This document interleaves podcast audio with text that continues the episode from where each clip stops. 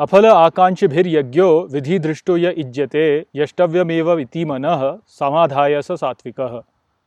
नमस्कार मित्रों।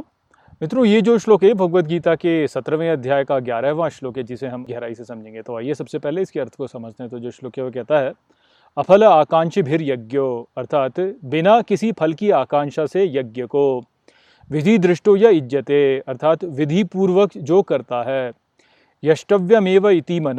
अर्थात ऐसे यज्ञ का प्रयास करता है, मन को समाधाय स सात्विक। अर्थात केंद्रित करके वह सात्विक है। तो यहाँ पर श्री कृष्ण अब यज्ञ के विषय में चर्चा करते हैं। तो अब तक तो वह आहार के विषय में चर्चा कर रहे थे। अब श्री कृष्ण बताते हैं कि कैसे जो तीन गुण होते हैं, उनका यज्ञ पर प्रभाव होता है। तो सबसे पहले वह सात्विक गुण के विषय में कहते हैं कि जब कोई यज्ञ एकाग्र मन के साथ में किया जाता है और बिना किसी फल की इच्छा के साथ में किया जाता है और विधि पूर्वक किया जाता है, अर्थात जो कि शास्त्रों के साथ जुड़ करके किया जाता है। तो शास्त्रों में जिस प्रकार से बोला गया, उस प्रकार से किया जाता है। तो इस प्रकार का जो यज्ञ होता है, वह सात्विक यज्ञ होता है। तो हम ये तो जानते ही हैं कि इस संसार में हमारे जो भी कर्म हैं, वह सभी कर्म, ये जो भी क्रियाएँ हम कर रहे हैं, वह सभी वास्तव में इस दिव्य यज्ञ का भाग हैं।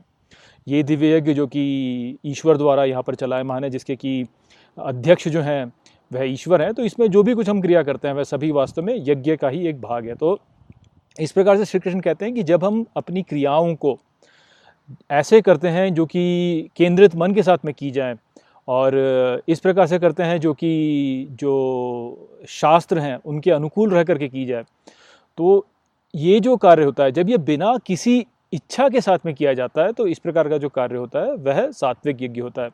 तो यहाँ पे हमें जो समझना है, वो यही है कि जो अभी भी कार्य हम करते हैं, वह सभी कार्य जो है, वह हम संपूर्ण केंद्रित होकर के करें। फुल कॉन्सेंट्रेशन जिसे कहते हैं, उसके साथ में करें। अर्थात हम जब किसी भी कार्य को करते हैं तो हमें केवल उसी कार्य पर अपना ध्यान केंद्रित करना चाहिए और किसी अन्य कार्य पर अपना ध्यान केंद्रित नहीं करना चाहिए।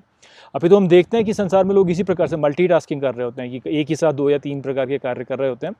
किंतु हमें इस बात का ध्यान रखना चाहिए कि हम जब भी किसी कार्य को करें तो पूर्ण रूप से केंद्रित होकर के उस कार्य को करें। तो जब वह कार्य हम उस प्रकार से करेंगे तो वह सात्विक रूप में किया जाएगा। इसी के साथ में श्री कृष्ण ये भी कहते हैं कि कार्य को जो है विधि पूर्वक किया जाना चाहिए, अर्थात शास्त्रों में जिस प्रकार से बोला गया तो जिस प्रकार से शास्त्रों में बोला गया है, हमें अपने कार्य को उसी अनुसार करना चाहिए। शास्त्रों से अलग हट करके यदि हम कार्यों करेंगे तो हो सकता है कि हम अनैतिक कार्य कर बैठे या कुछ ऐसे कार्य कर बैठे जो कि ठीक नहीं है।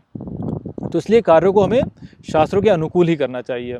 और यदि हम उसे बिना फल की इच्छा से करेंगे तो उस स्थिति में हम जो कार्य कर रहे हैं, वह निश्चित ही जो है एक दिव्य कार्य हो जाएगा, क्योंकि जब भी कोई कार्य ऐसे किया जाता है जो कि बिना किसी फल की कामना से किया जाता है तो वह कार्य फिर ईश्वर को ही समर्पित होता है। तो इसलिए यहाँ पे श्री कृष्ण कह रहे हैं कि जो सात्विक यज्ञ होता है, वह ऐसा होता है जिसको कि विधि पूर्वक किया जाता है, शास्त्रों के अनुसार किया जाता है, अर्थात तो जिसको मन को एकाग्रित करके किया जाता है। उसमें ये नहीं होना चाहिए कि हम वैसे तो यज्ञ कर रहे हैं, वैसे तो इस कार्य को कर रहे हैं, किंतु ध्यान हमारा कहीं और है। वैसे तो हम इस किसी एक गतिविधि में संलग्न है, लेकिन हमारा जो मन है, वह कहीं और है। शास्त्रों के अनुसार हमें करना चाहिए, ऐसा ना हो कि शास्त्रों के विरुद्ध करें, क्योंकि उस स्थिति में तो फिर केंद्रित मन के साथ में आप चोरी भी कर सकते हैं, किंतु चोरी जो है शास्त्रों के अनुकूल कार्य नहीं है। तो इसलिए कार्य शास्त्रों के अनुकूल होना चाहिए, पूरे केंद्रित मन के साथ में किया जाना चाहिए, और बिना किसी फल की आकांक्षा की किया जाना चाहिए। जब हम ऐसे कार्य करेंगे तो जो यज्ञ हम कर रहे हैं, जो भी यज्ञ में अनुदान कर रहे हैं, वह हमारा जो अनुदान होगा, वो सात्विक रूप से होगा। ये यहाँ पे श्री कृष्ण ने बताया। अभिसंधाय तू फलम दंभार्थम चैव यत इज्जते भरत श्रेष्ठ तम यज्ञम विद्धि राजसम। मित्रों, ये जो श्लोक है भगवत गीता के सत्रहवें अध्याय का बारहवां श्लोक है, जिसे हम अच्छे से समझेंगे तो आइए सबसे पहले इसके अर्थ को समझते हैं। तो जो श्लोक है, वो कहता है अभिसंधाय तू फलम अर्थात, किंतु फल की इच्छा से। दंभार्थम अपि चैवयत अर्थात, और दंभ के लिए जो। इज्जते भरत श्रेष्ठ तम अर्थात, करता है, हे भरत श्रेष्ठ उस यज्ञम विद्धि राजसम अर्थात यज्ञ को जानो राजसिक। तो श्री कृष्ण सात्विक यज्ञ के पश्चात अब राजसिक यज्ञ के विषय में कहते हैं कि जब कोई यज्ञ या तो किसी फल की इच्छा से प्रेरित होकर किया जाता है, या फिर वह दम्भ के लिए किया जाता है तो इस प्रकार का जो यज्ञ होता है, वह राजसिक यज्ञ कहलाता है। तो इस सृष्टि में जब भी हम किसी कार्य को किसी कारण से करते हैं तो वह जो कार्य होता है, वह उस कारण के प्रति हमारी एक भेंट होती है। तो आप कह सकते हैं कि उस कारण के लिए हम यज्ञ कर रहे होते हैं। अब इस संसार में अधिकांश लोग अपने कार्य किसके लिए करते हैं? वह अपने अहंकार के लिए कार्य करते हैं। तो जब वह अपने अहंकार के लिए कार्य करते हैं तो इस प्रकार से वह इस संसार में अपने अहंकार के लिए यज्ञ कर रहे होते हैं। वह ईश्वर के लिए यज्ञ नहीं कर रहे होते हैं। ईश्वर ने इस यज्ञ को यहाँ पे चलाया हुआ है। वह ही इस यज्ञ के अध्यक्ष हैं। किंतु व्यक्ति जो होता है, वह अपने अहंकार के लिए कार्य करता है। तो वह यज्ञ जो है, उसमें एक अनुचित रूप से अपना योगदान कर देता है। अपने अहंकार के लिए योगदान कर देता है, जबकि जो अध्यक्ष है, उसके लिए योगदान नहीं करता। तो बहुत लोग जो होते हैं, अधिकांश लोग जो होते हैं, वो अपने अहंकार के लिए कार्य करते हैं और इस प्रकार से अपने अहंकार के लिए यज्ञ कर रहे होते हैं। अन्य होते हैं जो कि थोड़े उदार होते हैं तो हो सकता है कि अपने कुल के लिए कार्य करें या कुछ ऐसे होते हैं जो कि अपनी जाति के लिए कार्य करें। या कुछ ऐसे हो सकते हैं जो कि अपने राष्ट्र के लिए कार्य करें। किंतु लोग इसी प्रकार से किसी न किसी इकाई के लिए यहाँ पे कार्य करते हैं। तो जब हम किसी भी इकाई के लिए कार्य कर रहे होते हैं तो हम उस इकाई के लिए जो है यज्ञ कर रहे होते हैं। तो इस प्रकार से जब हम कोई भी कार्य करते हैं तो उसमें किसी न किसी स्तर पर लोभ होता ही है। आप अपने राष्ट्र के लिए भी यदि कुछ कार्य कर रहे हैं तो भी आपके मन में एक लोभ तो है ना कि मेरा राष्ट्र जो है, वह आपके राष्ट्र से श्रेष्ठ है, इसलिए जो है मैं इसके लिए कार्य कर रहा हूँ। तो वहाँ पर भी एक लोभ है। किसी न किसी स्तर पर लोभ अवश्य होता है। तो उसी को लेकर के श्री कृष्ण यहाँ पे कह रहे हैं कि जब कोई भी जो कार्य होता है जब यज्ञ जो है, वह फल की कामना से किया जाता है या वह दम्भ के लिए किया जाता है, दम्भ तो हो ही गया। आप यदि ये कहते हैं कि मेरा राष्ट्र आपके राष्ट्र से श्रेष्ठ है या मैं आपसे श्रेष्ठ हूँ, ये दिखाने के लिए यदि आप कुछ कार्य करेंगे तो दम्भ से ही कर रहे हैं। और जब इस प्रकार का कोई भी कार्य आप करेंगे तो किसी इकाई के लिए फल का परिणाम से ही करेंगे कि इस इकाई को ये मिल जाए, मेरे राष्ट्र को ये मिल जाए, मेरे कुल को ये मिल जाए, इसलिए मैं ये कर रहा हूँ। तो इस प्रकार से जब आप कार्य करते हैं तो वह जो कार्य होगा, वह यज्ञ तो है, किंतु वह राजसिक यज्ञ है। तो ये संदेश यहाँ पे श्री कृष्ण का था कि कोई भी कार्य जब ऐसे किया जाता है कि उसके फल की कामना हो या फिर वह दम्भ से प्रेरित हो, और दम्भ जो हो वो किसी के लिए भी हो सकता है, अहंकार के लिए भी हो सकता है, राष्ट्र के लिए भी हो सकता है, आपके, आपकी जो जो आपकी स्पीशीज़ हैं, जनजाति है, या जो आपका, आपकी कम्युनिटी है, उसके लिए भी यदि आप करते हैं तो भी आप वास्तव में दम्भ के से ही प्रेरित होकर कर रहे हैं, और इस प्रकार का जो कार्य है, वह राजसिक यज्ञ होता है। विधिहीनम अशिष्टान्नम, मंत्रहीनम अदक्षिणम श्रद्धा विरहितम यज्ञम, तामसम परिचक्षते। मित्रों, ये जो श्लोक है भगवत गीता के सत्रहवें अध्याय का तेरहवां श्लोक है, जिसे हम अच्छे से समझेंगे। तो आइए सबसे पहले इसके अर्थ को समझते हैं। तो जो श्लोक है, वो कहता है, विधिहीनम अशिष्टान्नम अर्थात विधि रहित अन्न प्रदान किए बिना। मंत्रहीनम अदक्षिणम, अर्थात मंत्र रहित दक्षिणा दिए बिना। श्रद्धा विरहितम यज्ञम, अर्थात श्रद्धा के अभाव में किए गए यज्ञ को। तामसम परिचक्षते, अर्थात तामसी कहते हैं। तो श्री कृष्ण यहाँ पर अब इस श्लोक में तामसी गुण से प्रभावित जो यज्ञ होता है, उसके विषय में कहते हैं कि जब कोई यज्ञ विधि से रहित और बिना अन्न को प्रदान किए, मंत्र से रहित और दक्षिणा बिना प्रदान किए श्रद्धा के अभाव में किया जाता है तो ऐसा जो यज्ञ होता है, वह तामसी यज्ञ होता है। तो इसको आप इस प्रकार से समझ सकते हैं। देखिए, जैसे हमने अभी तो समझा थोड़े समय पिछले दो श्लोकों में कि जो यज्ञ ऐसा होता है जो कि बिना फल की कामना से विधि पूर्वक किया जाता है, वह यज्ञ सात्विक यज्ञ होता है। और हमने ये सुना था, समझा था कि जो यज्ञ जो है, वह फल की कामना के साथ में, दम्भ के साथ में किया जाता है, वह यज्ञ जो होता है, वह राजसिक होता है। तो इन दोनों यज्ञों में जो मूल अंतर है, वह फल की कामना का है। यदि आप कार्य को जो है शास्त्रों के अनुकूल करते हैं, ठीक प्रकार से करते हैं, किंतु यदि आप फल की कामना से करते हैं तो वह राजसिक यज्ञ हो जाएगा। यदि आप उसे फल की कामना से नहीं करते हैं तो तब वह सात्विक यज्ञ हो जाएगा। अब ऐसा भी हो सकता है कि व्यक्ति जो है, वह जो यज्ञ करे, वह विधि पूर्वक ही ना करे। वह भले ही उसको जो है बिना फल की कामना से करे, किंतु विधि पूर्वक ना करे। तो ऐसी स्थिति में क्या होगा कि ऐसी स्थिति में तामसी यज्ञ हो जाएगा। तो जो तामसी यज्ञ है, उसकी जो परिभाषा है, वह यही है कि वह विधि पूर्वक नहीं किया जाता। उसको आप फल की कामना से भी कर सकते हैं लोग, या उसे फल की कामना किए बिना भी कर सकते हैं। किंतु यदि ठीक प्रकार से नहीं करेंगे विधि पूर्वक नहीं करेंगे तो वह फिर तमस के गुण से प्रभावित हो जाएगा। तो इसीलिए यहाँ पे श्री कृष्ण कह रहे हैं कि जो ऐसा यज्ञ है जो कि विधि से रहित किया गया है, जिसमें ना तो अन्न को प्रदान किया गया है, ना मंत्रों को ठीक प्रकार से बोला गया है, ना उसमें दक्षिणा दी गई है, और जिसे श्रद्धा के साथ ही नहीं किया गया है तो जब इस प्रकार से कोई कार्य किया जाएगा तो वह तमस में ही होगा। तो ये ऐसा भी नहीं है कि इनमें से कोई एक सभी का होना उपस्थित है। इनमें से कोई एक भी यदि हो तो वह तमस में ही चला जाएगा। बिना विधि के आप करेंगे तो भी वह तमस में चला जाएगा। श्रद्धा से कोई भी कार्य आप नहीं करेंगे तो वह भी तमस में ही चला जाएगा। और यदि कोई यज्ञ करता है, उसमें मंत्र ठीक प्रकार से नहीं बोल रहा है, दक्षिणा नहीं दे रहा है, उचित व्यक्ति का उपयोग नहीं कर रहा है, ठीक प्रकार से उसे नहीं कर रहा है तो फिर वह जो यज्ञ होगा, वह तमोगुण में ही चला जाएगा। तो इस बात का हमें ध्यान रखना चाहिए कि हम भले ही बिना फल की कामना से कुछ कार्य करें, किंतु वह कार्य जो है वो विधि पूर्वक होना चाहिए, शास्त्रों के अनुकूल होना चाहिए, वो श्रद्धा के साथ में किया गया होना चाहिए, तभी वह सात्विक हो पाएगा। हम बिना फल की कामना के करें, किंतु यदि उसे विधि पूर्वक नहीं कर रहे हैं, ठीक प्रकार से नहीं कर रहे हैं तो तब फिर वह भी जो है वह तमस में चला जाएगा। आप इसे ऐसी समझ लीजिए, जैसे सांप है। सांप का जो धर्म है, वह ये है कि वह, वो ये नहीं ऐसा है कि काट लेता है किसी को भी सबको ही काट लेता है। अब उसका कोई ऐसा नहीं है कि भाई मैं, मुझे फल की कामना है, बस काट लिया। तो अब ऐसा जो कार्य है, वह वास्तव में तमस में या अज्ञान में किया गया कार्य है तो इस प्रकार से समझिए इसको आप, क्योंकि कोई ऐसा व्यक्ति है, जैसे साइकोपैथ होते हैं। साइकोपैथ उनको काम है कि मारना ही है, उनको वो कोई कामना नहीं है, उनके मतलब मारना ही है बस। तो वो भी फिर जो है, वो तमस में ही हो गया। देव द्विज गुरु प्राज्ञ पूजनम शौचमार्जवम, ब्रह्मचर्यम अहिंसा च शरीरम तप उच्यते। मित्रों, ये जो श्लोक है भगवत गीता के सत्रहवें अध्याय का चौदहवां श्लोक है, जिसे हम अच्छे से समझेंगे। तो आइए सबसे पहले इसके अर्थ को समझते हैं। तो जो श्लोक है, वो कहता है, देव द्विज गुरु प्राज्ञ पूजनम अर्थात देव द्विज गुरु ज्ञानी की पूजा, शौचम आर्जवम, अर्थात स्वच्छता, सरलता, ब्रह्मचर्यम अहिंसा च, अर्थात ब्रह्मचर्य और अहिंसा, शरीरम तपुच्यते, अर्थात को शरीर का तप कहते हैं। तो श्री कृष्ण पिछले तीन श्लोकों में हमें समझा रहे थे कि किस प्रकार से यज्ञ पर प्रकृति के तीन गुणों का प्रभाव होता है।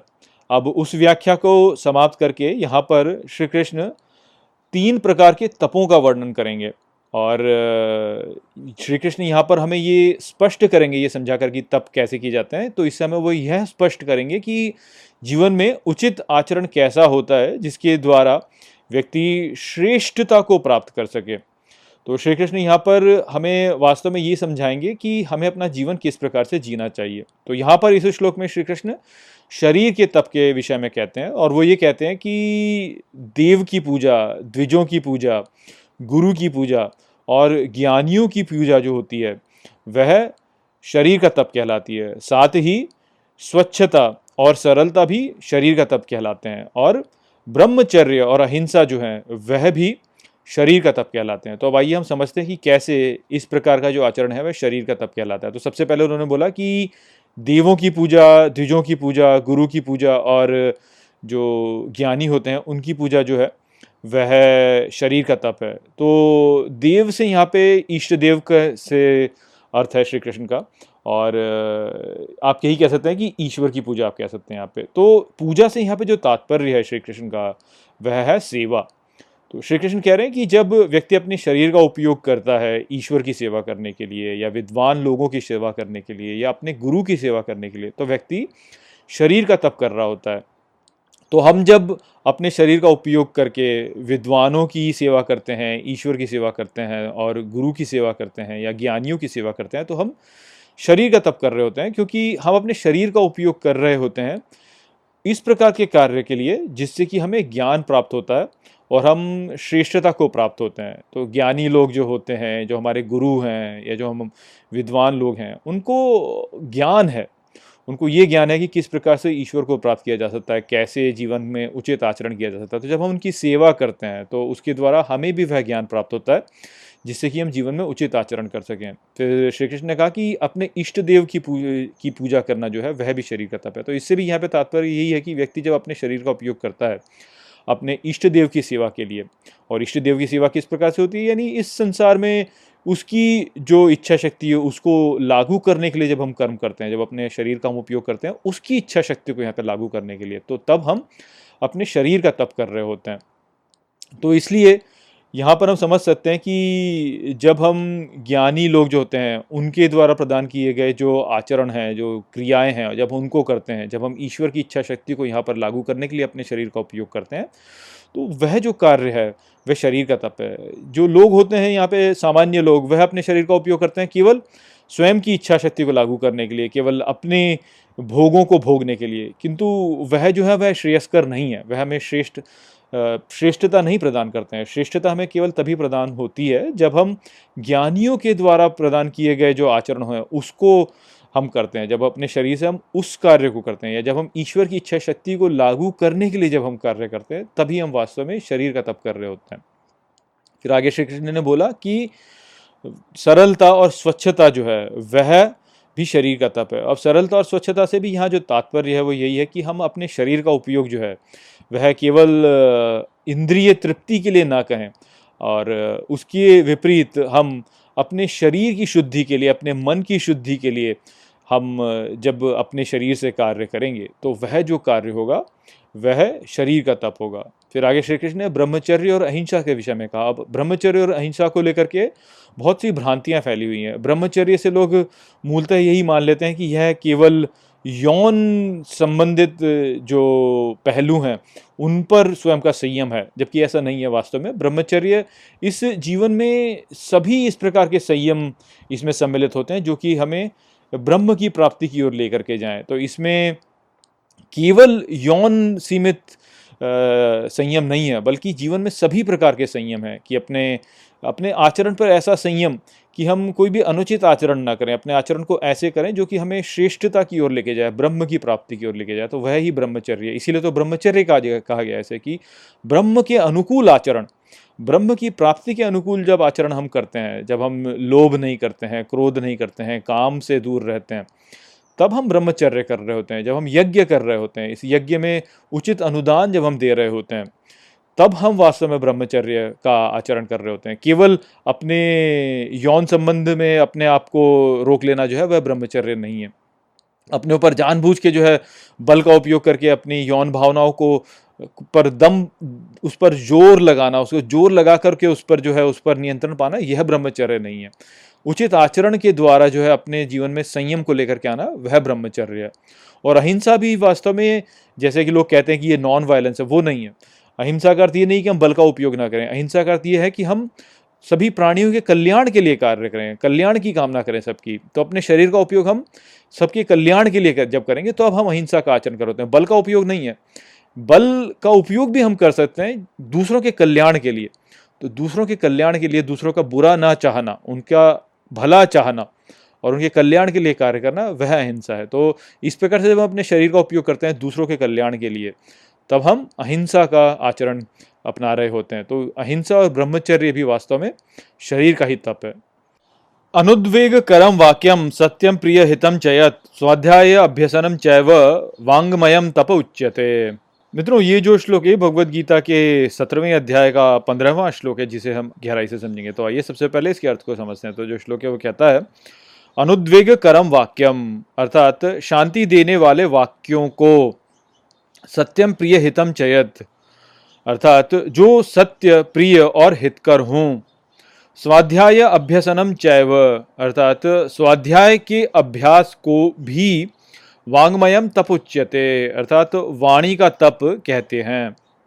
तो श्री कृष्ण यहाँ पर इस श्लोक में वाणी के तप को बताते हैं कि वाणी का जो तप होता है, वह शांति देने वाले वाक्यों को कहा गया है, जो कि सत्य होते हैं, प्रिय होते हैं और जो कि हितकर होते हैं।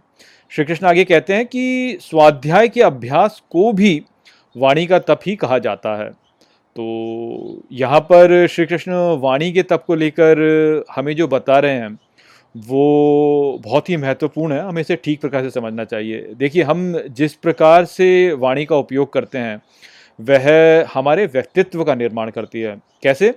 देखिए, वाणी के द्वारा हम जो जो भी हमारे विचार होते हैं, उनको दूसरों को प्रदान करते हैं या स्वयं को प्रदान करते हैं। वाणी केवल मुँह से बोलना ही नहीं है, बल्कि मन में भी जब हम कुछ विचार करते हैं तो वह भी वास्तव में वाणी ही है।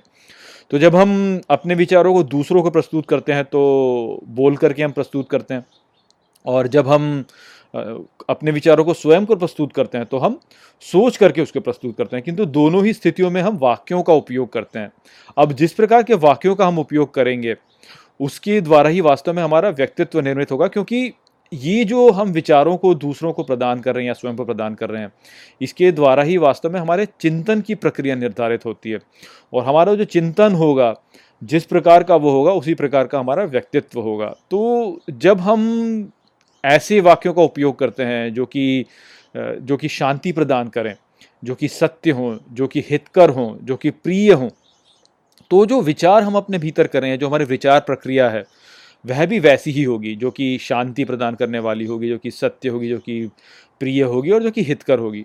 और जिस प्रकार की हमारी विचार प्रक्रिया होगी, उसी प्रकार का हमारा व्यक्तित्व होगा। तो यदि हमें अपने व्यक्तित्व को ऐसा बनाना है, जो कि शांति प्रदान करने वाला हो, जो कि हितकर हो दूसरों के लिए, जो कि दूसरों के लिए प्रिय हो, जो कि ऐसा हो जिससे कि सब प्रेम करें तो उसको करने के लिए हमें अपनी वाणी को भी ऐसा ही रखना होगा। हम अपनी वाणी में ऐसा नहीं कर सकते कि हम जो है ना दूसरों के मज़े ले रहे हैं, दूसरों के लिए कुछ भी उठपटांग बातें बोल रहे हैं या दूसरों के साथ में क्रोध कर रहे हैं। इस प्रकार से यदि हम करेंगे तो हमारा व्यक्तित्व भी वैसा ही बनता चला जाएगा। तो इसलिए ये हमारे लिए बहुत ही महत्वपूर्ण है कि हम अपने वाणी का जो उपयोग करें, दूसरों के साथ जिस प्रकार से हम लोग बात कर रहे हैं या स्वयं के साथ भी जिस प्रकार से बात कर रहे हैं, वो ऐसा हो जो कि शांत हो, शांति प्रदान करने वाला हो, जो कि ऐसा हो जो कि हितकर हो सबके लिए, जो कि ऐसा हो जो कि सत्य हो, जो कि ऐसा हो जो कि सब में प्रीति उत्पन्न करे, सबके लिए प्रेम की भावना के साथ में जो हो, उसी प्रकार से होना चाहिए। तो यदि हम इस प्रकार से करेंगे, तभी हम वास्तव में दिव्यता के समीप जा सकेंगे।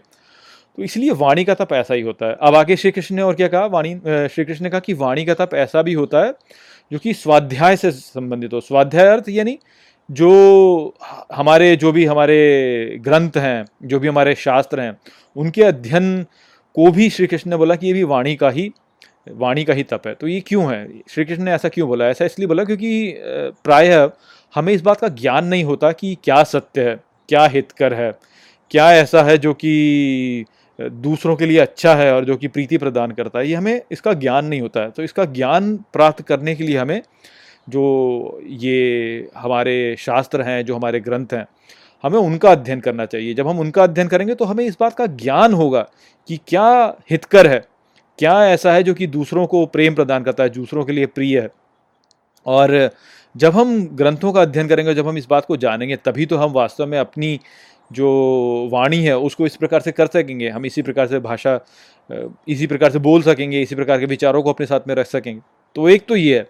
दूसरा ये भी है कि जो हमारे ग्रंथ होते हैं, उसमें जिस प्रकार की भाषा का उपयोग किया गया है, वह भाषा भी वास्तव में बहुत ही मीठी है, बहुत ही काव्यमय है, बहुत ही सुंदर है। उसमें बहुत ही सुंदर शब्दों का प्रयोग किया जाता है। तो जब हम ग्रंथों का अध्ययन करेंगे तो हमारी भाषा में भी वास्तव में उस प्रकार के शब्द आने लगेंगे। अन्यथा क्या होगा कि जैसे जैसे शब्द बाकी लोग उपयोग कर रहे होते हैं, जो कि मूर्ख हैं, वैसे ही शब्द हमारी भाषा में भी आने लगेंगे। तो उस प्रकार से तो फिर हमारी वाणी जो होगी, वह शुद्ध होती चली जाएगी। तो यदि हमें अपने वाणी को शुद्ध करना है तो हमें फिर ग्रंथों का भी अध्ययन करना चाहिए, क्योंकि ग्रंथों में ही अच्छे शब्दों का उपयोग है, अच्छी भाषा का उपयोग है। तो जब हम अच्छी भाषा का उपयोग करेंगे, तभी तो हमारी वाणी भी सुंदर होती जाएगी, प्रिय होती जाएगी, प्रियकर होती जाएगी। तो इसलिए स्वाध्याय जो है, वह महत्वपूर्ण है। दो पहलुओं से महत्वपूर्ण है। एक तो वह हमें वैसा ज्ञान प्रदान करेगा, जिससे कि हम ये जान सकें कि कैसे विचार जो होते हैं, वह अच्छे होते हैं और कैसे विचार होते हैं जो कि बुरे होते हैं। और दूसरा, उसमें भाषा जो है, वह बहुत अच्छी होती है। तो इस कारण से हमारी भाषा जो होगी, वह भी अच्छी होती चली जाएगी। तो यही संदेश यहाँ पे श्री कृष्ण कथा कि कैसे वाणी का तप होता है। हमें ऐसे ही वाक्यों का उपयोग करना चाहिए जो कि सत्य हों, जो कि हितकर हों, जो कि प्रिय हों और जो कि शांति प्रदान करें। और ये जो है, ये हम तभी समझ पाएँगे जब हम ग्रंथों का अध्ययन करेंगे। और ग्रंथों में जो भाषा होती है, वह स्वतः ही ऐसी है कि वह हितकर है, प्रिय है और शांति प्रदान करने वाली है। तो जब हम ग्रंथों का अध्ययन करेंगे तो हमारी भाषा भी वैसी होती चली जाएगी।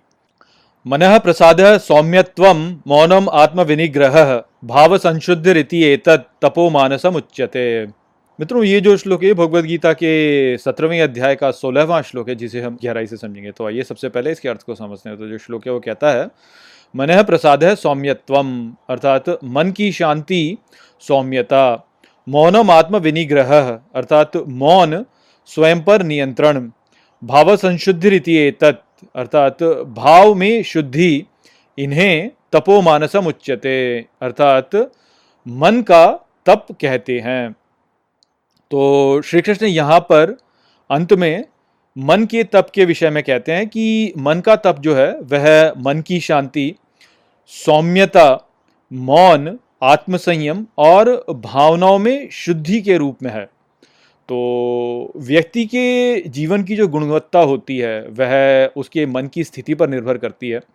और इसलिए यदि हमें एक सुखी जीवन जीना है तो हमारे लिए जो मन का तप है, उसे करना बहुत ही महत्वपूर्ण है। तो ये जो मानस तप होता है, यह ही वास्तव में हमारे जीवन में जो हमारे मन में विचार उठ रहे होते हैं, उनकी गुणवत्ता को निर्धारित करता है। तो हमारे मन की जो स्थिति होती है, वह वास्तव में उसके भीतर जो विचार उत्पन्न हो रहे हैं, उनकी गुणवत्ता पर ही निर्भर करती है। यदि हमारे मन पर सकारात्मक जो विचार होते हैं, वह प्रधान होते हैं तो हमारा जो जीवन होता है, वह बड़े ही सुख से और आनंदमयी रूप से गुजरता है। वहीं पर यदि हमारे मन में नकारात्मक जो विचार हैं, वह ही प्रधान रहते हैं तो फिर जो हमारे जीवन का अनुभव होता है वह भी बड़ा ही पीड़ादायक हो जाता है। तो इसलिए जो मानस तप है, उसको करना हमारे जीवन की गुणवत्ता को उत्तम बनाने के लिए बहुत ही महत्वपूर्ण है। वास्तव में हमारा जो स्वरूप है, जो हमारा वास्तविक स्वरूप है, वह तो स्वयं ही आनंदमय है, सच्चेदानंद स्वरूप है हमारा। तो हमारा जो वास्तविक रूप है, वह ही आनंद है। किंतु होता यही है हमारे साथ में कि क्योंकि हमारे मन पर नकारात्मक जो विचार होते हैं, वह प्रधान हो जाते हैं तो इस कारण से हम अपने उस आनंदमय स्वरूप को खो देते हैं और जीवन में बहुत ही पीड़ा का अनुभव करते हैं। तो इसलिए यहाँ पे श्री कृष्ण ने जो है ये मानस तप के विषय में बोला है कि मानस तप को किस प्रकार से किया जाए ताकि हम अपने जीवन में जो है अपनी स्थिरता जो है उसे ना खोएँ और जो हमारा आनंद स्वरूप है उसे ही निरंतर प्राप्त करते रहें, उसी में रहें। तो वह करने के लिए हमें मानस तप ही करना होगा, अर्थात हमें जो विचार है हमारे भीतर, उनको उत्तम ही रखना होगा।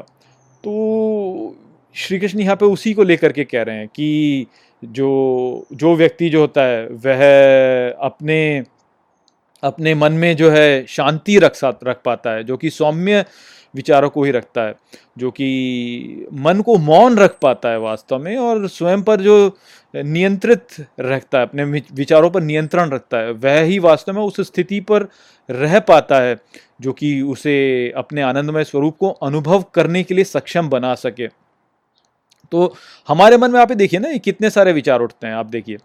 बहुत सारे विचार हमारे मन में उठ रहे होते हैं। प्रतिदिन प्रतिपल बहुत से विचार उठ रहे होते हैं। और आप देखिएगा कि ये जो विचार होते हैं यह मूलतः या तो व्यर्थ विचार होंगे या, या तो नकारात्मक विचार होंगे। आप देखिए ना लोगों को कैसे बातें करते हैं।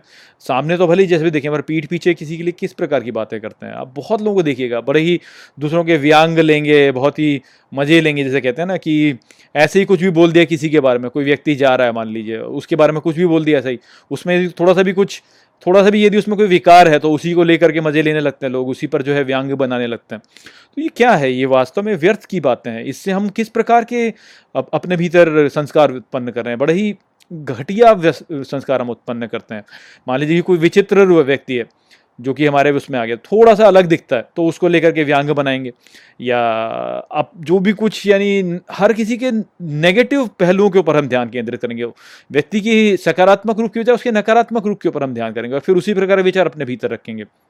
इस प्रकार से क्या होता है? दम उत्पन्न होता है व्यक्ति के भीतर। तो इन सबको ना करना, मन को शांत बनाए रखना, सौम्य बनाए रखना, सबके बारे में अच्छा सोचना, सबके बारे में हितकर रूप से सोचना इस प्रकार से जब हम रखेंगे अपने मन में, केवल केवल सकारात्मक जब हम विचारों को अपने भीतर रखेंगे तो उस प्रकार से होगा ये कि हमारा मन शांत हो जाएगा। वह ऐसा नहीं होगा कि भाई खिल्ली उड़ा रहा है किसी की, या क्रोध कर रहा है, या, अधीर हो रहा है। उस प्रकार का नहीं होगा, मन शांत हो जाएगा। जब मन शांत होगा तो उसमें फिर कहीं जो है, वह स्थिति उत्पन्न होगी जहाँ पर कि वह स्वयं के उस स्वरूप को देख पाएगा जो कि आनंदमय स्वरूप है। तो ये ही है वास्तव में जो कि हमारे मन का तप है, जहाँ पर कि हम व्यर्थ के जो विचार होते हैं, उनको अपने भीतर घर ही ना करने दें, नकारात्मक विचारों को अपने भीतर घर ही ना करने दें। हम केवल सकारात्मक विचारों को अपने भीतर रखें, केवल ऐसे जीवन विचारों को अपने भीतर रखें जो कि हमारे मन को शांत करे, जो कि हमारे भीतर शांति को लेके आए। और जब वो शांति होगी तो मौन स्वतः उत्पन्न होगा, और जब मौन स्वतः उत्पन्न होगा तो तब हम अपने भीतर जो दिव्यता है उसको देख पाएँगे और अपने मन में जो है, वह जो हमारा आनंदमय स्वरूप है उसको देख पाएँगे। और जब उसको देख पाएँगे तो हमारे जीवन की गुणवत्ता स्वतः ही वृद्धि करेगी, ऊपर की ओर बढ़ेगी, ऊँची होती चली जाएगी। श्रद्धया परया तप्तम तपस्तत्रिविधम नरेह, अफल आकांक्ष युक्त सात्विकम परिचक्षते। मित्रों, ये जो श्लोक है भगवत गीता के सत्रहवें अध्याय का सत्रहवां श्लोक है, जिसे हम गहराई से समझेंगे। तो आइए, सबसे पहले इसके अर्थ को समझते हैं। तो जो श्लोक है, वो कहता है, श्रद्धया परया अर्थात, परम श्रद्धा के लिए किया यत्न तपस्तत्रिविधम नरे अर्थात, तप का तीन विधियों से नरों का अफल आकांक्षी भी युक्त है अर्थात, बिना फल की आकांक्षा से युक्त होकर सात्विकम परिचक्षते, अर्थात सात्विक कहा जाता है। तो श्री कृष्ण यहाँ कहते हैं कि जो पिछले तीन श्लोकों में समझाए गए जो तीन प्रकार के तप हैं, जब उन तपों को परम श्रद्धा के लिए किया जाता है और फल की आकांक्षा के बिना उन्हें किया जाता है, तभी वास्तव में इस प्रकार के जो तप होते हैं, वह सात्विक होते हैं। तो तपों को तो हमने पिछले तीन श्लोकों में समझ ही लिया है। यहाँ पर श्री कृष्ण अब अगले तीन श्लोकों में ये बताएँगे कि किस प्रकार के तप जो होते हैं, वह सात्विक होते हैं, राजसिक होते हैं और तामसिक होते हैं। तो यहाँ पे सबसे पहले वह सात्विक तप के विषय में कह रहे हैं कि जब ये जो तप था, जो कि उन्होंने बताया पिछले तीन श्लोकों में जो तप बताया, जब वो, वह तप जो होता है, जब वह परम श्रद्धा के साथ में किया जाता है और जब उसे बिना किसी फल की आकांक्षा के साथ में किया जाता है, तब ऐसा जो तप होता है, वह सात्विक होता है। तो यहाँ पर हम पहले ही समझ चुके हैं, उसी बात को फिर से यहाँ पे हम समझ लेते हैं कि देखिए, जब भी कोई कार्य, कितना भी श्रेष्ठ कार्य क्यों ना हो, जब उस कार्य को हम किसी कामना के साथ में करते हैं और वह कामना जो है, वह किसी भी इकाई के साथ में संबंधित हो सकती है, वह आपके अहंकार के साथ में संबंधित हो सकती है, आपके कुल के साथ में संबंधित हो सकती है, आपकी जो जाति है, उसके साथ में संबंधित हो सकती है या वह आपके राष्ट्र के साथ में संबंधित हो सकती है। तो जब भी वह किसी एक इकाई के लिए की जाती है और एक स्वार्थी भावना के साथ की जाती है तो वह राजसिक हो ही जाती है। तो यदि हमें सात्विक रूप से किसी भी कार्य को करना है तो हम को वह कार्य बिना फल की आकांक्षा के साथ में और परम श्रद्धा के साथ में करना ही होगा। अन्यथा वह जो कार्य होगा वह कितना भी श्रेष्ठ क्यों ना हो, वह सात्विक हो नहीं सकता। वह राजसिक ही हो जाएगा। तो उसी बात को यहाँ पे श्री कृष्ण कह रहे हैं कि जब ऐसे जो तप होते हैं, ये जो श्रेष्ठ कार्य हैं, जब उनको बिना किसी फल की कामना के साथ में किया जाता है और फल जो होते हैं, उनको त्याग करके किया जाता है, तभी वह जो कार्य होता है, वह सात्विक हो पाता है। तभी वह कार्य जो होता है, वह अच्छाई में होता है। क्योंकि फल की कामना से यदि आप कर रहे हैं, तब आप शांति प्राप्त नहीं कर सकते। शांति केवल तभी प्राप्त होगी जब आप फलों को भी त्याग देंगे। जब आप फलों को त्याग देंगे, केवल तभी आप शांति प्राप्त कर पाएँगे, तभी आप मन को शांत कर पाएँगे और तभी आप अपने वास्तविक स्वरूप को अनुभव कर पाएँगे, जो कि सच्चिदानंद स्वरूप है। जब भी हम किसी कामना को उत्पन्न करेंगे तो उस कामना में जो है चिंता उत्पन्न होगी ही होगी और जब ये चिंता उत्पन्न होगी तो फिर उस स्थिति में तो शांति नहीं प्राप्त हो सकती। तो इसलिए श्री कृष्ण यहाँ पे कह रहे हैं कि तप को जब करा जाए तो उसको, तप को हमें करना ही ऐसे चाहिए कि हम उसकी फल की कामना को त्याग दें और बिना किसी कामना के उस तप को करें। तभी वास्तव में हम शांति को प्राप्त कर सकते हैं, तभी हम उसको जो है सात्विक रूप से करेंगे, जो कि हमें ऊपर की ओर लेकर के जाएगा। सत्कार मान पूजार्थम तपोदम्भेन चैवयत क्रियते तद इह प्रोक्तम राजसम चलम अध्रुवम।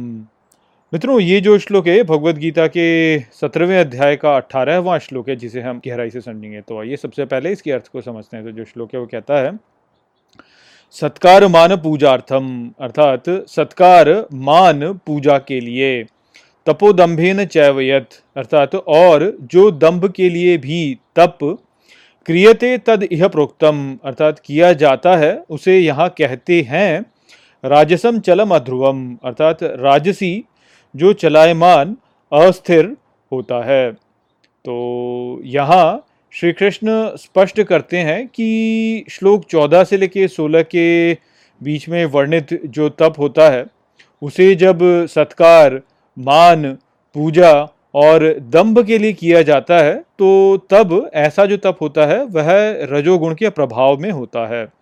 और श्री कृष्ण आगे कहते हैं कि इस प्रकार का जो तप होता है, वह अस्थिर और चलायमान होता है। तो जब किसी भी कार्य को ईश्वर के लिए किया जाता है तो उस क्रिया का जो भोक्ता होता है, जो अंतिम भोक्ता होता है उस क्रिया का, वह ईश्वर ही होता है। और इस प्रकार से ईश्वर जो होता है, वह ऐसे कार्य के लिए अपना समर्थन प्रदान कर सकता है। क्यों? क्योंकि ऐसा जो कार्य है, वह उसके लिए किया जा रहा है। तो जब ईश्वर के लिए कोई कार्य किया जाता है तो उस कार्य में ईश्वर का समर्थन होता है। और क्योंकि ईश्वर जो है, वह सर्वशक्तिमान है तो कोई भी कार्य जब ईश्वर के समर्थन के साथ में किया जाता है तो वह कार्य निश्चित ही सफल होगा। उस कार्य के असफल होने की कोई संभावना होती ही नहीं है, क्योंकि ईश्वर जो है, वह सर्वशक्तिमान है। तो जब भी कोई कार्य जो है वह ईश्वर के लिए किया जाता है, वह कार्य स्थिर होता है। उस कार्य में स्थिरता होती ही होती है।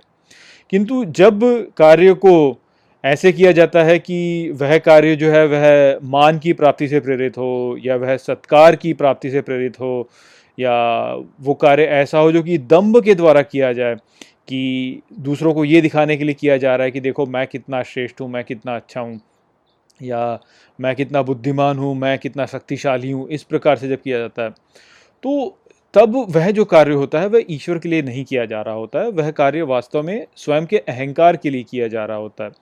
और दुर्भाग्य की बात यह है कि लोग प्रायः इस ही भावना के साथ में कार्य करते हैं, कि वह दूसरों को दिखाने के लिए कार्य करते हैं कि देखो मैं कितना बलशाली हूँ, मैं कितना श्रेष्ठ हूँ।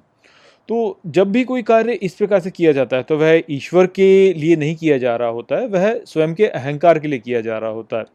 और क्योंकि वह स्वयं के अहंकार के लिए किया जा रहा होता है और ईश्वर के लिए नहीं किया जा रहा होता है, इसलिए ऐसे कार्यों को ईश्वर का समर्थन प्राप्त नहीं होता है। ईश्वर ऐसे कार्यों का समर्थन प्राप्त समर्थन दे ही नहीं सकता है, क्यों? क्योंकि ईश्वर का उस कार्य से कोई लेना देना ही नहीं है। तो जब ईश्वर का उस कार्य से कोई लेना देना ही नहीं है तो ईश्वर जो है, वह किसी के फटे में क्यों टांग अड़ाएगा? तो इसलिए जब कोई कार्य जो होता है, वह स्वयं के अहंकार के लिए किया जा रहा होता है, स्वयं के अहंकार के सत्कार के लिए किया जा रहा है, मान के लिए किया जा रहा होता है, पूजा के लिए किया जा रहा होता है दम्भ से किया जा रहा होता है तो ऐसे कार्य को ईश्वर का समर्थन नहीं होता। और क्योंकि ऐसे कार्य को ईश्वर का समर्थन नहीं होता है, इसलिए ऐसे कार्य की सफलता और असफलता केवल अहंकार की क्षमता पर निर्भर करती है। यदि अहंकार की इतनी क्षमता है कि वह उसे सफल कर सके तो ऐसा कार्य सफल हो पाता है। और यदि अहंकार की क्षमता नहीं है कि वह ऐसे कार्य को सफल कर सके तो फिर ऐसा जो कार्य होता है, वह सफल नहीं हो पाता और असफल रह जाता है। तो इसीलिए ऐसा जो कार्य होता है, वह अस्थिर और चलायमान होता है। तो इसीलिए श्री कृष्ण यहाँ पे कह रहे हैं कि जब किसी भी तप को सत्कार, मान, पूजा या दम्भ से प्रेरित होकर के किया जाता है तो ऐसा जो तप होता है वह चलायमान और अध्रुव होता है, वह अस्थिर होता है। वह कभी तो सफल हो सकता है और कभी सफल नहीं भी हो सकता है, क्योंकि उसको ईश्वर का समर्थन प्राप्त नहीं है। तो हम सबको भी जीवन में इस बात पर ध्यान केंद्रित करना चाहिए कि जब हम कोई भी तप कर रहे हैं, अर्थात हम जब कोई भी प्रयास, कोई भी श्रम, कुछ भी ऐसा कर रहे हैं, कोई भी इस प्रकार की क्रिया कर रहे हैं तो उसके पीछे की प्रेरणा क्या है? क्या उसके पीछे की प्रेरणा ईश्वर को प्रसन्न करना है? या उसके पीछे की प्रेरणा ये है कि मैं स्वयं को दिखाऊँ कि देखो मैं कितना श्रेष्ठ हूँ, कितना शक्तिशाली हूँ, कितना धनवान हूँ और मेरे पास देखो कितना कुछ है। ये करके है। होता क्या है कि लोग बड़े बड़े कार्य करने का प्रयास करते हैं, किंतु वह कार्य जो होते हैं, अच्छे कार्य भी होते हैं। वह इस बात से प्रेरित होकर रुके करते हैं वो कि मैं दिखाऊँ कि देखो मैं कितना श्रेष्ठ हूँ, मुझे कितने अच्छे अच्छे आइडियाज़ आते हैं, मेरे आइडियाज़ श्रेष्ठ हैं, मैं सबसे अच्छा हूँ। अंत में जो लोगों का जो मूल प्रेरणा होती है, वह वास्तव में ये होती है, वह भले ही ऊपरी स्तर पर कुछ भी बोलते रहें कि मैं ऐसे कर रहा हूँ, मैं ईश्वर के लिए कर रहा हूँ, मैं धर्म के लिए कर रहा हूँ, किंतु अंततः यदि आप देखें, गहराई में उनके मन की गहराई में देखें तो वह जो कार्य होता है, वह सत्कार, मान, पूजा और दम्भ से ही प्रेरित होता है। और इसी कारण से तो ऐसा होता है कि फिर ऐसे कार्यों से इतने कष्ट वो लोग झेलते हैं। यदि आपको वास्तव में देखना है कि कोई व्यक्ति जो है, वह ईश्वर के लिए कर रहा है कि नहीं कर रहा है तो उसमें आप देखेंगे कि कर्म फल त्याग होगा। यदि व्यक्ति कर्म फल को त्याग करके कार्य कर रहा है, तभी वास्तव में वह ईश्वर के लिए कार्य कर रहा है। मूढ़ ग्राहीण आत्मनो यत पीड़या क्रियते तपह परस्य उत्सादनार्थम व तत्तामसम उदाहृतम मित्रों, ये जो श्लोक है, भगवत गीता के सत्रहवें अध्याय का उन्नीसवां श्लोक है, जिसे हम गहराई से समझेंगे। तो आइए सबसे पहले इसके अर्थ को समझते हैं। तो जो श्लोक है, वो कहता है मूढ़ ग्राहीण आत्मनो, अर्थात मूर्ख यत्न करते हैं स्वयं को। पीड़या क्रियते तप, अर्थात जो पीड़ा देने के लिए तप करते हैं। परस्य उत्सादनार्थम वा, अर्थात या दूसरों के विनाश के लिए। तत्तामसम उदाहरतम अर्थात उसे तामसी कहते हैं। तो यहाँ श्री कृष्ण अब स्पष्ट करते हैं कि श्लोक 14 से 16 के बीच में वर्णित जो तप होता है, यदि उसे स्वयं या दूसरों को कष्ट देकर मूर्खतापूर्वक किया जाता है तो ऐसा जो तप होता है, वह तमोगुण के प्रभाव में होता है। तो इसका अर्थ ये है कि जब व्यक्ति उचित और अनुचित को बिना जाने अज्ञान के प्रभाव में यदि तप करता है तो इस प्रकार का जो तप होता है, उससे कर्ता को और उसके संपर्क में रहने वाले जो अन्य लोग होते हैं, उनको केवल कष्ट ही प्राप्त होता है। इसके अतिरिक्त किसी को और कुछ भी प्राप्त नहीं होता।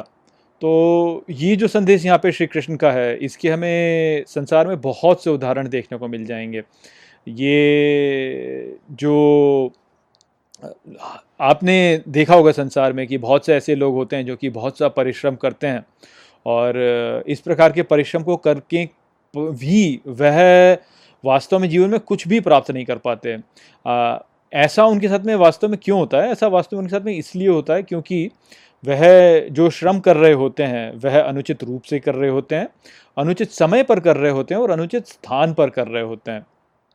तो ये उदाहरण जो है, ये आपको बहुत से देखने को मिल जाएँगे हमारे संसार में। आप उदाहरण के लिए देखिए, मान लीजिए जैसे कि जो जो मज़दूर होते हैं, वो श्रमिक जो हैं, वह दैनिक श्रमिक होते हैं और वह खुले में बहुत कठिन श्रम करते हैं, बहुत मेहनत करते हैं बड़े बड़े भारी भारी पत्थरों को उठाते हैं, तोड़ते हैं, उन्हें इधर से उधर लेकर के जाते हैं और बहुत श्रम करते हैं वह।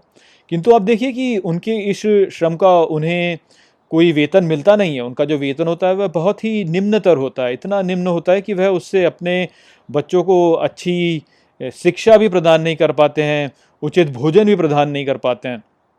तो अब ऐसा जो व्यक्ति होता है, वही क्या कहता है? वो यही कहता है कि देखो, मैं इतना परिश्रम करता हूँ, इतनी कठिन कठिन में श्रम करता हूँ, किंतु इसका मुझे कोई फल प्राप्त नहीं होता। मुझे तो कुछ मिलता ही नहीं है, मैं अपने बच्चों को ठीक से भोजन भी प्रदान नहीं कर पाता। तो ये क्या अन्याय है मेरे साथ में? तो ऐसा वास्तव में के साथ में क्यों हो रहा है? ईश्वर तो अन्यायी नहीं है, ईश्वर तो किसी के साथ में अन्याय नहीं करता। वास्तव में होता ये कि ऐसे जो लोग हैं, वह श्रम को उचित स्थान पर नहीं कर रहे हैं, उचित समय पर नहीं कर रहे हैं और उचित रूप से नहीं कर रहे हैं। देखिए, ऐसा जो श्रम है, वह यदि आप देखें तो जो मशीनें हैं, वह ही कर सकती हैं। जो पश्चिमी देश हैं, वहाँ पर तो इस प्रकार का जो श्रम होता है, वो मूल रूप से मशीनें ही करती हैं। किंतु भारत में क्योंकि जनसंख्या अधिक है और लोगों के लिए कोई रोज़गार नहीं है, इसलिए ऐसा होता है कि श्रमिकों को जो है, ऐसे कठिन परिश्रम में लगा दिया जाता है। अब यदि यह ही जो श्रमिक हैं, ये यदि अच्छे से पढ़ाई कर लें, खूब सारी शिक्षा को प्राप्त कर लें, डिग्रियाँ प्राप्त कर लें तो ये भी फिर जो है अच्छे कार्य कर सकते हैं। इनकी जो जो कार्य करने की क्षमता है, उसमें वृद्धि होगी और ये भी जो है वह अधिक अधिक जो एफिशिएंसी प्रदान करने वाले कार्य हैं, उनको कर सकते हैं। तो ये जो लोग हैं, यदि ये इस प्रकार से शिक्षा ग्रहण कर लें और ऐसे कार्य करने लगें जो कि अधिक एफिशिएंट हैं तो फिर जो लोग हैं जो कि इनको रोज़गार प्रदान कर रहे हैं, वह फिर मशीनों में निवेश करेंगे और मशीनों से निवेश करके वो मशीनों के द्वारा इस प्रकार के कार्य करवाएँगे। तो इस प्रकार से क्या होगा? समाज में जो कार्य करने की क्षमता है समाज की, उसमें वृद्धि हो जाएगी। किंतु ऐसे जो लोग होते हैं, ये शिक्षा को प्राप्त ही नहीं करना चाहते। आप ही देखिए ना कि सरकार ने इतने सारे कैंप लगाए हुए होते हैं जो कि, जो वयस्क साक्षरता है, उसके लिए कैंप लगाते हैं। किंतु ये जो लोग होते हैं, ये ऐसी साक्षरता वाले कैंपों में जाते नहीं हैं। आप देखिए कि शाम के समय ये जो, इस प्रकार के जो श्रमिक होंगे, वह आपको जो शराब के ठेके होते हैं, उसके सामने खड़े हुए दिखाई देंगे। ये लोग साक्षरता में रुचि ही नहीं लेते हैं। तो कहने को तो ये कहेंगे कि देखो, मैं इतना श्रम करता हूँ, किंतु मुझे कुछ मिलता नहीं। किंतु वास्तव में उनका जो कार्य है, वह ऐसा है जो कि सही समय पर नहीं हो रहा है, सही ढंग से नहीं हो रहा है और उचित स्थान पर नहीं हो रहा है।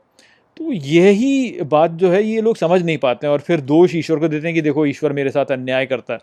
आपको जो अपना श्रम है, अपना जो तप है, उसको ठीक प्रकार से करना होगा, ठीक स्थान पे करना होगा, ठीक समय पे करना होगा, तभी तो आपको उसका उचित फल प्राप्त होगा। यदि आप वो नहीं करेंगे तो फिर आप स्वयं को कष्ट ही दे रहे हैं। जैसे ये जो दैनिक श्रमिक हैं, ये स्वयं को ही कष्ट दे रहे हैं और अपने परिवारजनों को कष्ट दे रहे हैं, क्योंकि ये ठीक प्रकार से अपना कार्य करते नहीं। शराब के ठेकों पर जाते हैं, शाम के समय इनको शराब चाहिए होती है तो ये मदिरा पान करेंगे उस समय पे, वह उस समय पर स्वयं को साक्षर करने के लिए कोई प्रयास ही नहीं करेंगे तो तब तो इनका फिर ठीक समय पे नहीं हो रहा, ठीक स्थान पे नहीं हो रहा और ठीक प्रकार से नहीं हो रहा। है तो इस बात को लोग समझ नहीं पाते हैं। वैसे बहुत से उदाहरण आपको मिल जाएँगे यहाँ पर के लोग बहुत परिश्रम करते हैं, बहुत परिश्रम करके जो है कुछ प्राप्त करने का प्रयास करते हैं, किंतु प्राप्त नहीं कर पाते। क्यों? क्योंकि उन्होंने मूर्खता के से जो है अपने कार्य को किया हुआ है, गलत स्थान पर कर रहे हैं, गलत रूप से प्रयास कर रहे हैं, और इसलिए इसका उन्हें कोई फल प्राप्त नहीं हो रहा। तो यही संदेश यहाँ पर श्री कृष्ण का था। आशा करता हूँ कि मैंने इसको आपको अच्छे से समझा दिया होगा। नमस्ते।